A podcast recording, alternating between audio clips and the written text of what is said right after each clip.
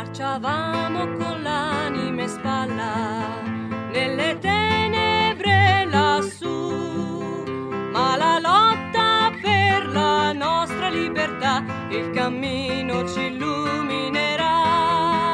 Non sapevo qual era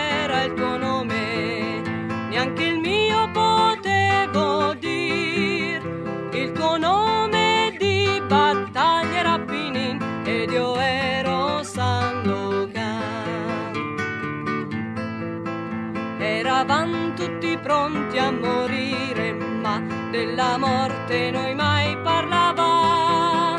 Parlavamo del futuro, se il destino ci allontana, il ricordo di quei giorni, sempre uniti ci terrà. Mi ricordo che poi venne l'alba qualche cosa di colpo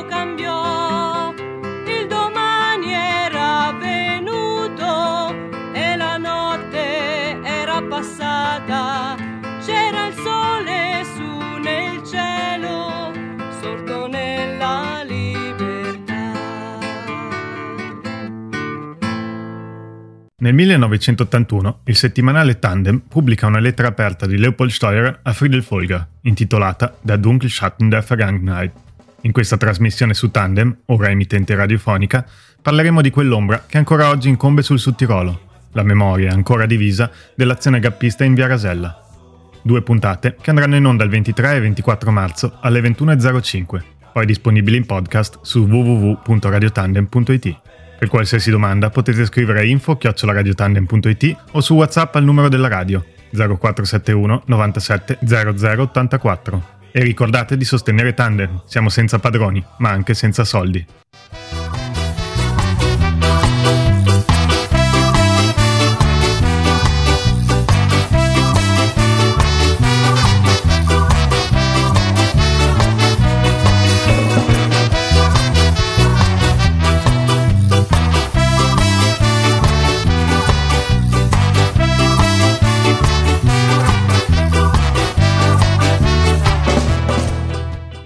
Che cos'è, in fin dei conti, un inizio? Esiste, in sostanza, un incipit davvero appropriato per una storia? O piuttosto, non è sempre presente, allo stato latente, ma senza alcuna eccezione, un inizio prima dell'inizio? È con questa citazione dello scrittore Amos Oz che Alessandro Portelli comincia la parte del suo libro, L'ordine è già stato eseguito, dedicata a Roma. Per parlare dell'attacco di Via Rasella e della rappresaglia delle fosse ardeatine, pensa di dover almeno cominciare dallo spostamento della capitale del Regno d'Italia nel 1871. Noi, purtroppo, dobbiamo limitarci, prendendo come inizio l'8 settembre 1943, per guardare alle vicende del 23 e 24 marzo 1944 a Roma dal punto di vista di un sudtirolese. Perché il punto di vista di un sudtirolese? Le truppe naziste occupavano Roma ormai da sette mesi, quando i gappisti attaccano una colonna di soldati in transito in via Rasella uccidendone 33. La rappresaglia sarà durissima. 10 italiani per ogni tedesco, 335 vittime. Il filo che lega gli eventi romani al Sud Tirolo è la provenienza di quei 33 soldati, anzi, dell'intera unità. Erano stati reclutati in Sud Tirolo, dopo l'8 settembre, di fatto annesso al Reich come Operationszone Alpenvorland. La memoria di quegli eventi è quindi calda anche sul confine, dove le questioni ideologiche si mescolano a quelle che potremmo definire etniche. Scrive Leopold Steurer. La storiografia e pubblicistica in lingua tedesca hanno sinora cercato, ed in parte cercano tuttora, di discolpare totalmente i sudtirolesi incorporati nel Polizeiregimenter, e specialmente in quello Bozen, facendo pesare tutta la responsabilità delle varie atrocità sugli ufficiali germanici. Nell'opinione pubblica italiana, invece, troppo poco è stata fatta finora necessaria distinzione tra il Polizeiregiment Bozen e gli altri che pure, almeno in parte, erano impegnati nella guerra antipartigiana. Questo programma intende proprio analizzare questa enorme differenza nelle narrazioni e il suo evolversi nel tempo.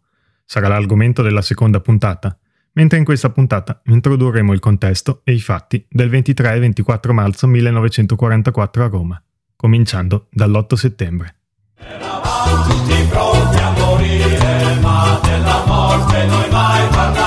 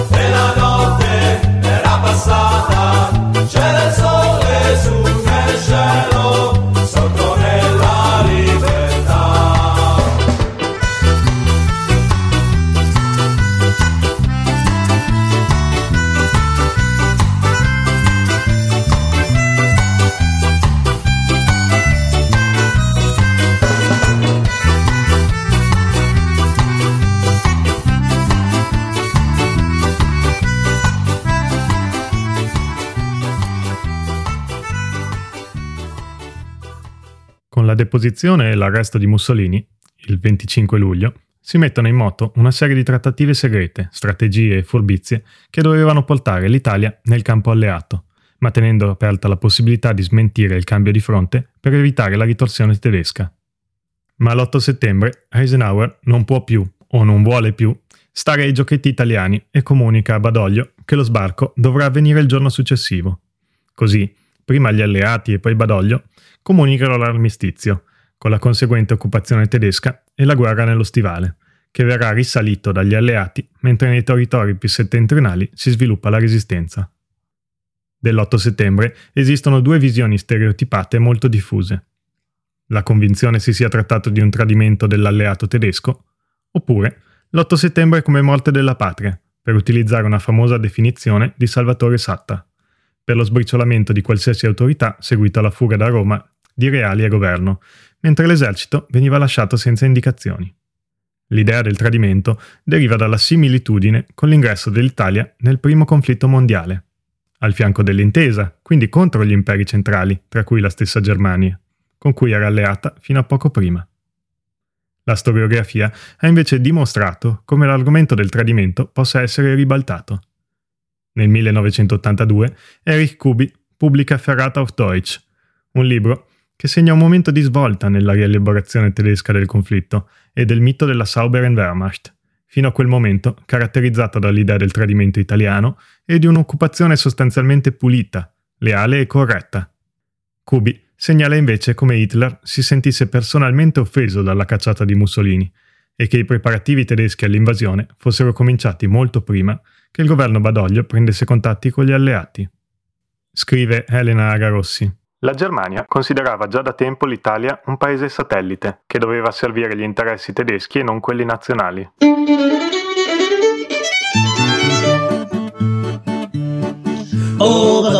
Pietro Badoglio, ingrassato dal fascio Littorio, col tuo degno compare Vittorio, ci hai già rotto abbastanza i coglioni. Tlas mai dit parei, tlas mai fight parei, tlas mai dit, tlas mai fight, tlas mai dit parei, tlas mai dilu, sì sì, tlas mai falu, no no, tutto questo salvarti non può. Ma l'occupazione tedesca dell'8 settembre, con i suoi mesi di deportazioni, massacri e la continuazione della guerra fino all'ultimo uomo, è anche il momento di svolta per il futuro. Durante la Resistenza e, per un breve momento, all'atto della liberazione, tutto c'era parso possibile scriverà poi Vittorio Foa.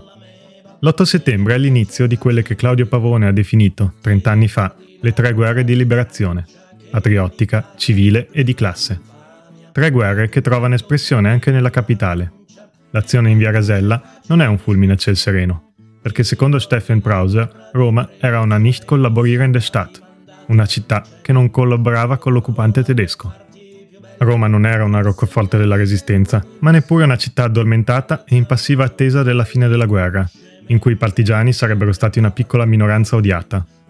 Come in tutta Italia, anche a Roma la resistenza è stata variegata, con diverse anime più o meno politiche, con mire e quindi strumenti differenti. Prima dell'attacco in Via Rasella, tra l'autunno 1943 e la primavera 1944, vengono realizzati, secondo Gabriele Ranzato, oltre 60 attacchi, dai semplici sabotaggi fino ai lanci di bombe.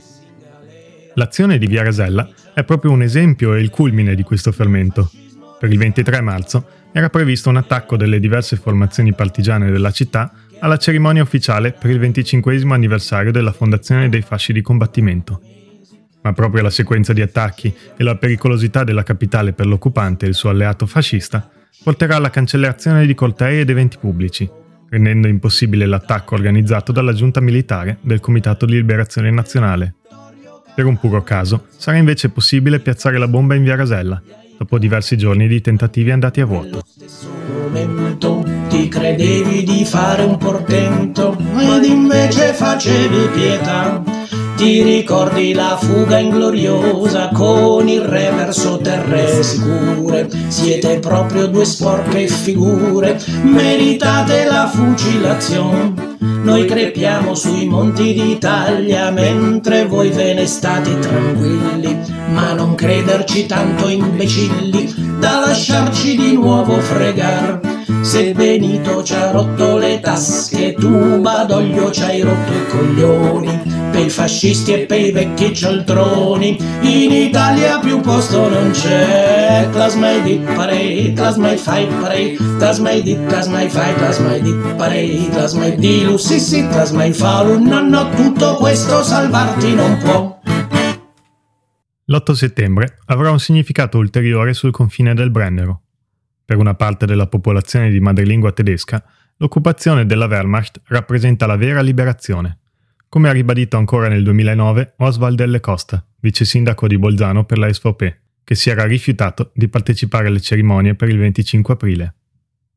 L'8 settembre ha profondamente mutato la situazione del Sud Tirolo. Se fino a quel momento era stata adottata la soluzione del trasferimento della minoranza tedesca in seguito alle opzioni, con l'occupazione il Sud Tirolo verrà direttamente controllato dal Reich e accorpato alle province di Trento e Belluno, diventando l'Operationszone Alpenvorland, la zona di operazioni delle Prealpi, analogamente a quanto accadrà sull'Alto Adriatico, dove i territori di Udine, Gorizia, Trieste, Pola, Fiume e Lubiana diventeranno l'Operationszone Adriatisches Kustenland. Quello che accade in Sud Tirolo l'8 settembre, scrive Michael Wedekind, è un repentino cambio di potere simile a quello avvenuto dopo la fine della Prima Guerra Mondiale. Über Nacht erlebte die bisher unterdrückte deutschsprachige Minorität einen fundamentalen Aufwertungsschub und avancierte zur politisch-gesellschaftlich tonangebenden Majorität. Gli italiani faranno invece l'esperienza opposta. La questione del confine del Brennero e le reciproche oppressioni, durate i vent'anni del fascismo e i venti mesi dell'Alpenvorland, hanno avuto un grande impatto sull'evoluzione della resistenza in Sud Tirolo, rimasta divisa tra i due gruppi linguistici, minoritaria in entrambi e incapace di collaborare proprio perché ci si scontrava sul futuro del territorio, tra ritorno all'Austria o permanenza in Italia. E ne ha influenzato fortemente la memoria, tanto che in Sud Tirolo è possibile che ci siano persone o gruppi che si autodefiniscono antifascisti senza essere contro il nazismo, o contro il nazismo senza essere antifascisti. Wenn du gerade diese Sendung hörst und du sie gut findest, denke daran, Radio Tandem hat keinen Herausgeber und Besitzer, aber auch kein Geld.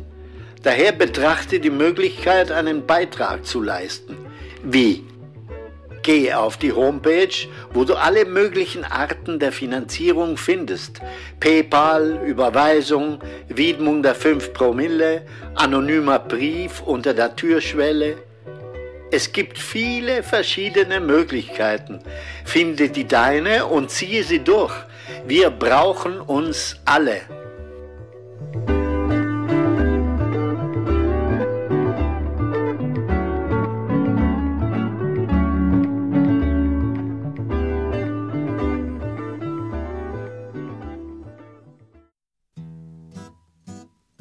Il reclutamento di truppe per le esigenze di guerra naziste rientra nell'ambito del più ampio piano di sfruttamento delle risorse della popolazione italiana che motiva l'occupazione. Il Sud Tirolo in questo non è un'eccezione, anzi rappresentava al tempo il più importante serbatoio di soldati adatti.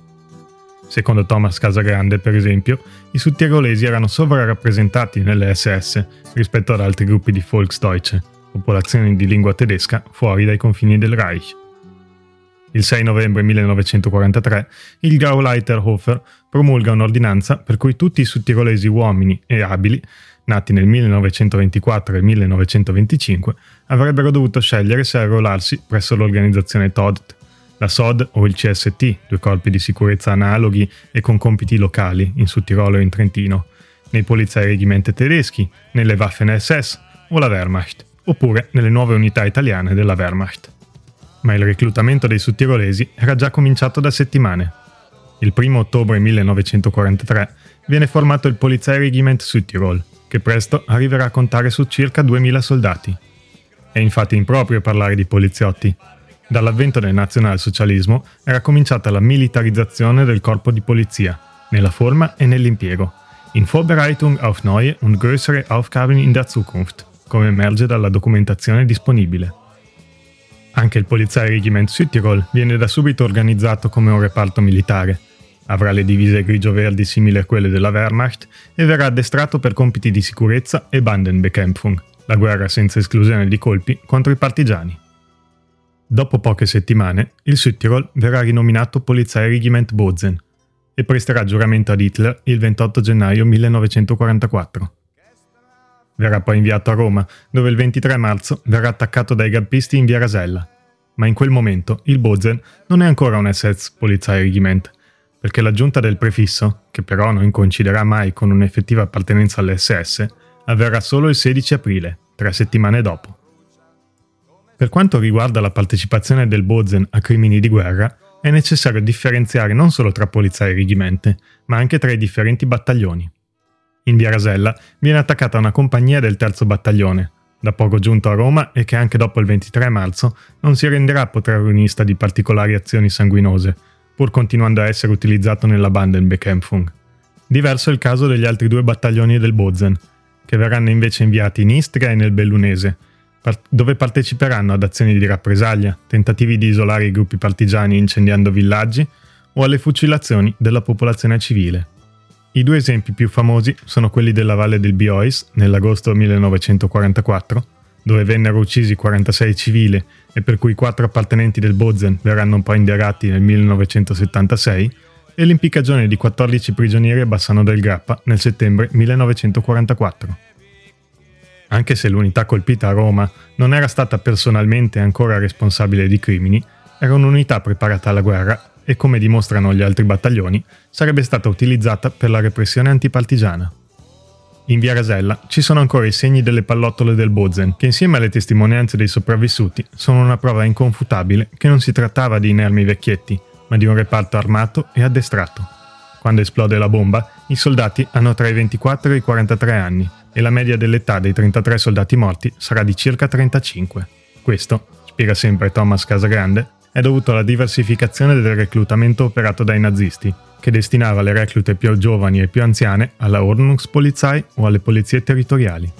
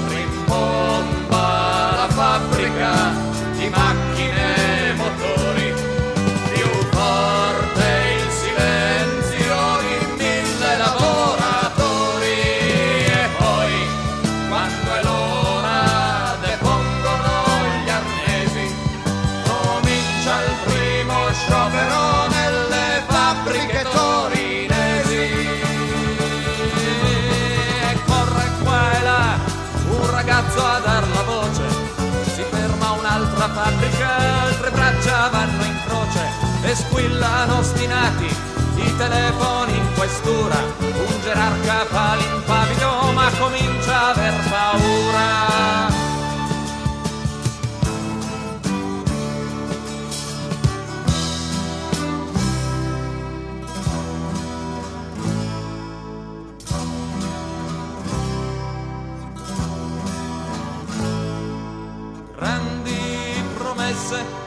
la patria e l'impero, sempre più donne vestite di nero, allarmi che suonano in macerie le città.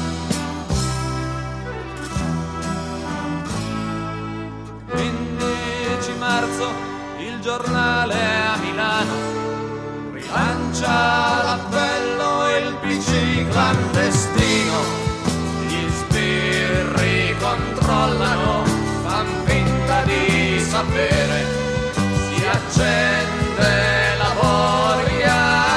voglia delle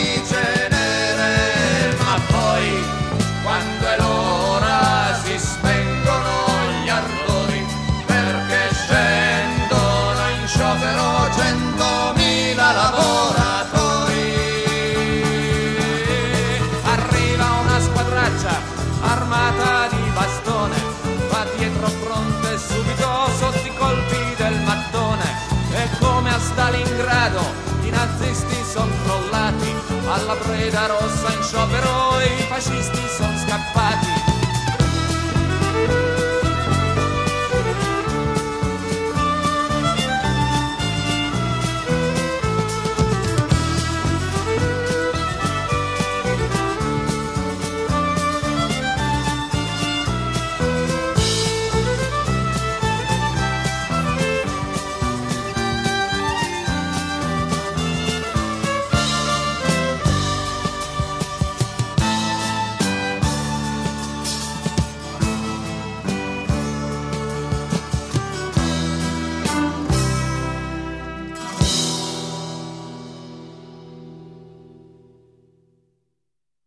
L'Ordnungspolizei, anche se non il Bozen, ancora in Sudtirolo, hanno anche preso parte ad uno dei più tragici eventi dell'occupazione romana, la deportazione di oltre 1200 persone considerate a vario titolo ebree.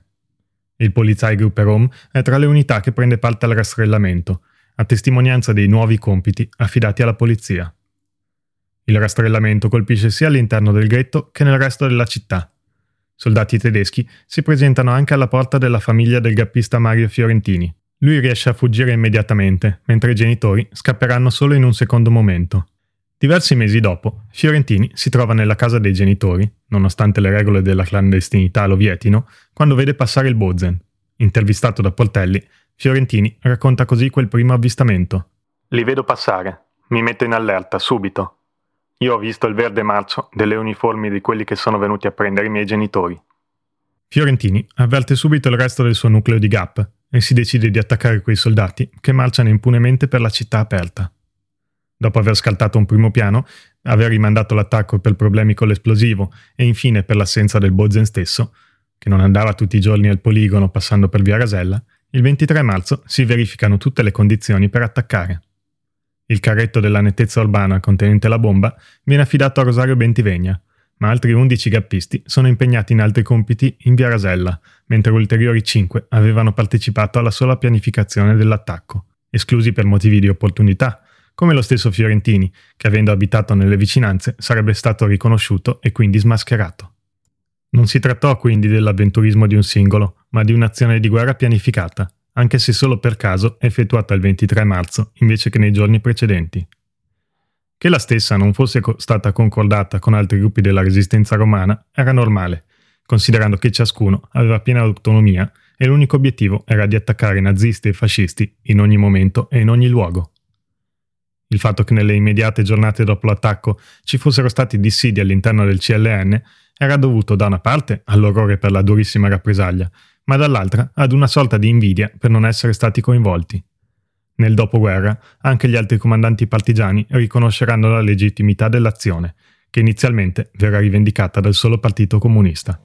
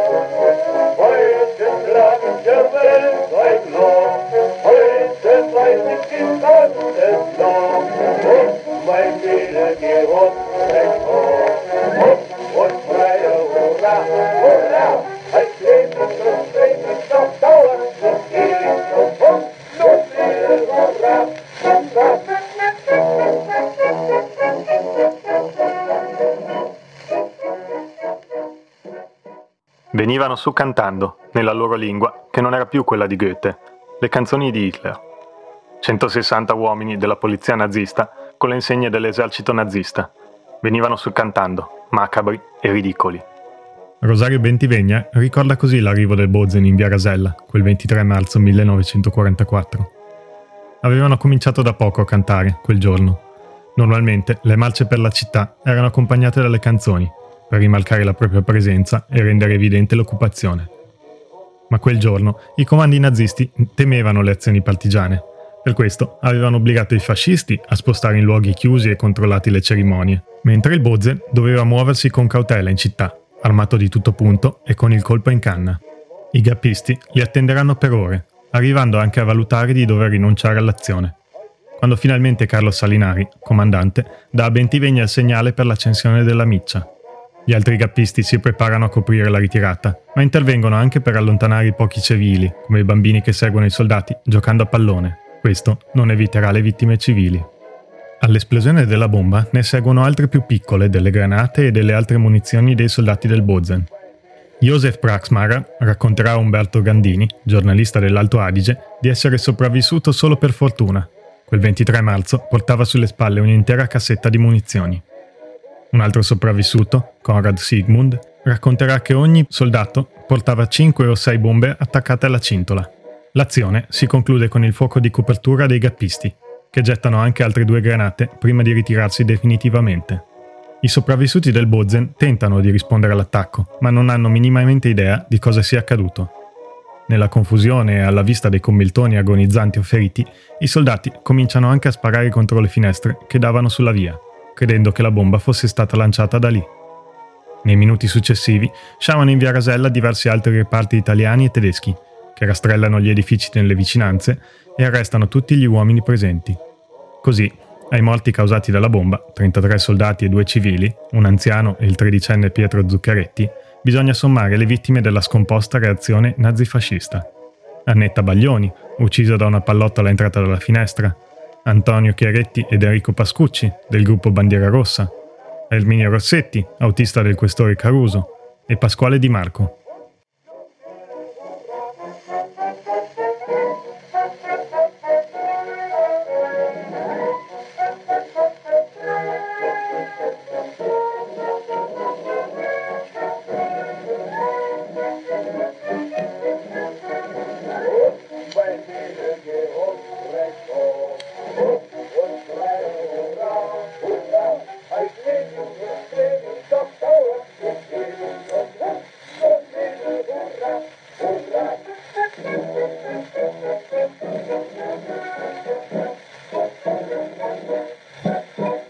Oltre a diverse unità di soldati e polizia, arrivano in via Rasella anche le maggiori autorità naziste e fasciste.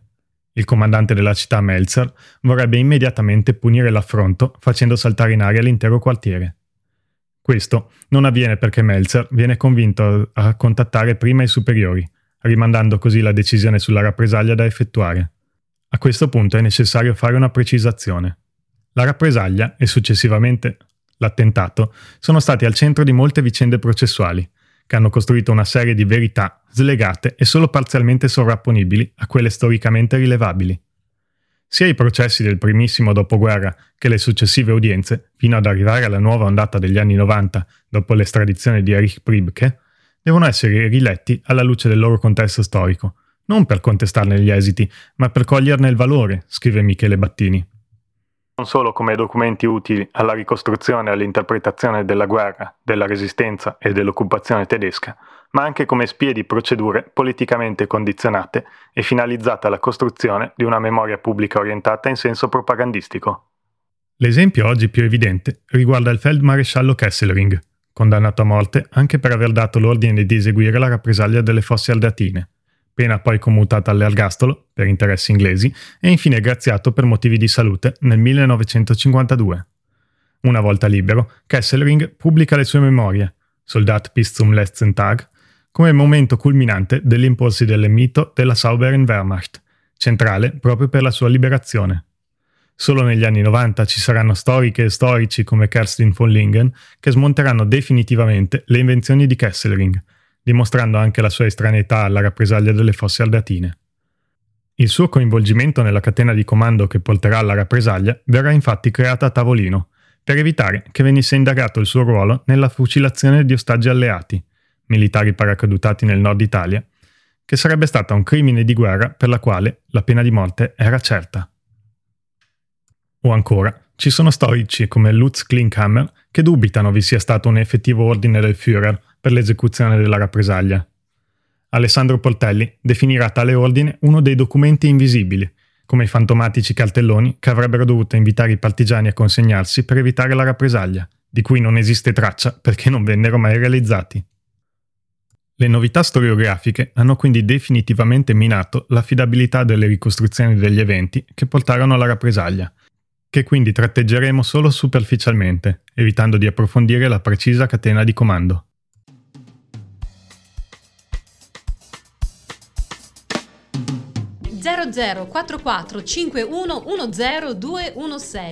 Se non l'hai mai fatto, questa potrebbe essere la volta buona. Donare il 5 per 1000 è semplice a te non costa nulla. Per noi è una risorsa preziosa per continuare a trasmettere. Per destinare il tuo 5 per 1000 a Radio Tandem, ricordati di queste due cose. Firma nel settore denominato Sostegno del volontariato. Inserisci il codice fiscale di Radio Tandem 0044 5110 Grazie al tuo sostegno continueremo a dare voce all'unica radio alternativa dell'etere sudtirolese www.radiotandem.it. Ciò che è certo è che da Roma, quindi dal comandante della città Kurt Melzer e dal comandante della Sicherheitspolizei e del Sicherheitsdienst a Roma, Herbert Kappler, verrà diramata la notizia dell'azione di Via Rasella, chiedendo al comando generale dell'Oberbefehlshaber Südwest al comandante della quattordicesima armata Eberhard von Mackensen, al capo dello Stato Maggiore della Wehrmacht Alfred Jodl e al quartier generale di Hitler nell'Obersalzberg, come procedere per la rappresaglia.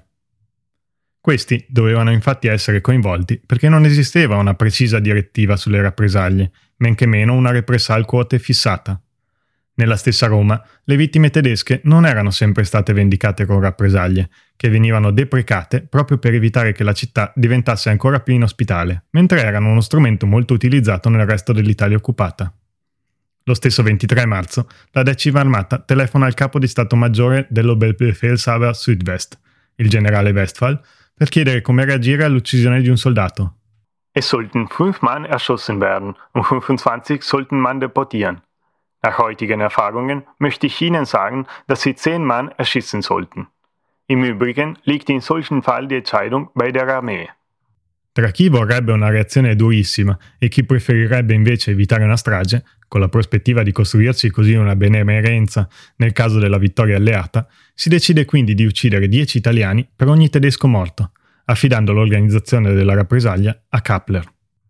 Per le esecuzioni Kappler cerca di ottenere il sostegno logistico della Wehrmacht, che declina. Convoca quindi, insieme a Melzer, il comandante del battaglione attaccato in via Rasella, il maggiore Johann Dobek. Dobek adduce però motivazioni tecniche per le quali i sopravvissuti non sarebbero adatti a tale compito, perché troppo vecchi e troppo religiosi. Come vedremo nella seconda puntata e come nota Stephen Browser, la reazione di Dobek verrà poi stilizzata come un atto eroico, una scelta morale, fino a diventare una decisione degli stessi uomini del Bozen, che interrogati dal maggiore avrebbero deciso di non partecipare alla rappresaglia. Visto il rifiuto di Dobek, saranno quindi soli uomini del Sicherheitsdienst e della Sicherheitspolizei, comandati da Kappler, a effettuare la rappresaglia. Si trattava sia di personale di polizia coinvolto nella repressione antipartigiana, come il poi famoso Erich Pribke, ma anche di personale burocratico. Tra gli uomini di Kappler ci saranno anche due sudtirolesi, Gunther Ammon e Wilhelm Koffler. Quando i soldati tedeschi vengono mandati a prelevare i prigionieri da uccidere, i morti del Bozen erano ormai 33. Dovevano così essere assassinate 330 persone. Per decidere chi verrà condannato a morte, Kappler utilizza una propria personale definizione di Todeswürdigen, meritevoli di morte. I understand by the words death worthy, the way we used it at the time, such persons who, according to police investigation, had been proved that they had committed a deed which, according to the law of war, a deed which, according to our conception, should be. Molte delle vittime non erano neppure state processate, figurarsi condannate. Spesso erano semplicemente le persone sbagliate nel posto sbagliato, come i cinque che verranno poi prelevati per errore. A Regina Celi, infatti, non vengono rispettate le liste di prigionieri stilate da Kappler e dalle autorità fasciste, e viene anche fatta confusione tra i trasporti, con il risultato che verranno uccise 335 persone, 5 in più rispetto alla folle proporzione decisa. Alcuni erano semplicemente ebrei. Vi erano diversi arrestati per reati minori, altri erano in qualche modo collegati alla resistenza. Ma venne anche prelevato chi si rese volontario, convinto che si trattasse di uscire dal carcere per andare a lavorare. O ancora, il diciassettenne Franco di Consiglio si offre volontario perché avevano già preso cinque suoi familiari. One fine morning I woke up early Bella ciao, bella bella ciao. One fine morning, I woke up early to find the fashions at my door.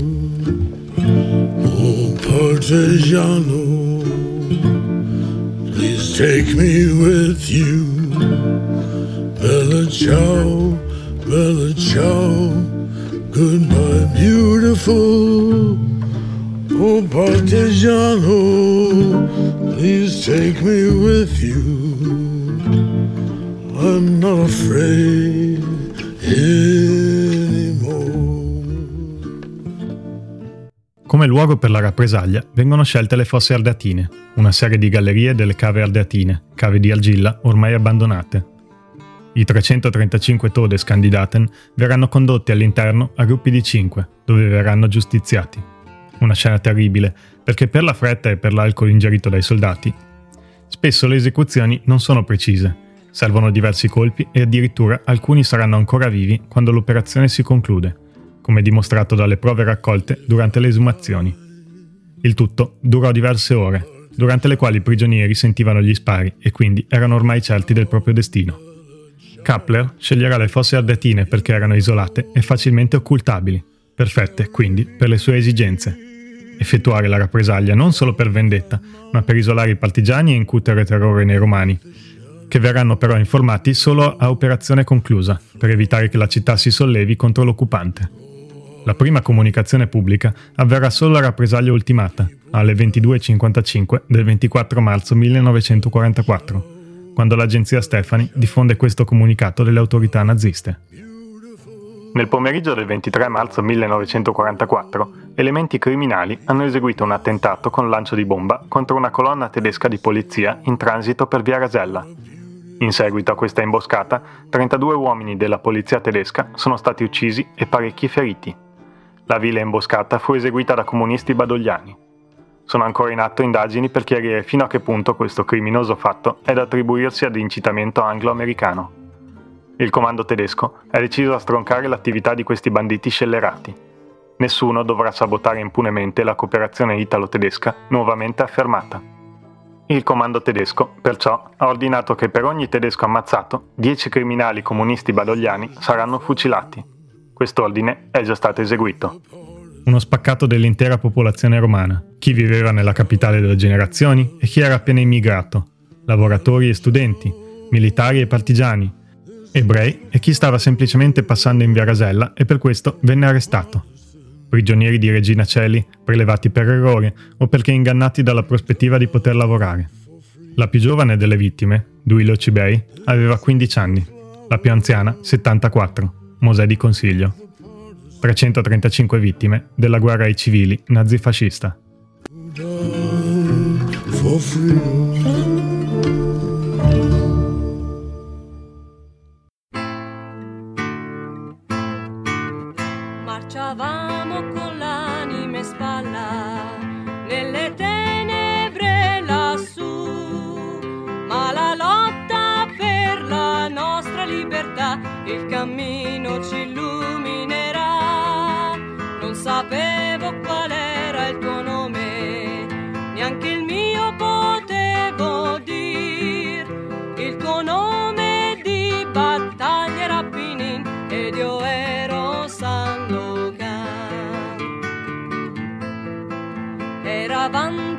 pronti a morire, ma della morte noi mai parlavamo.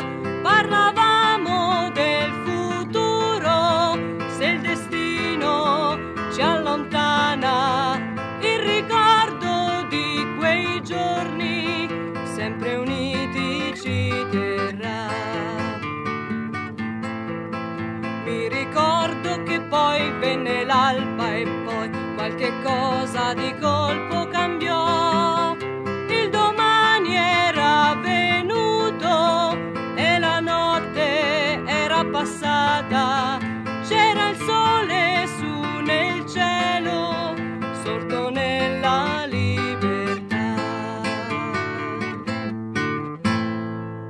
Nel 1981 il settimanale Tandem pubblica una lettera aperta di Leopold Steuer a Friedel Folger, intitolata Der Dunkelschatten der Vergangenheit.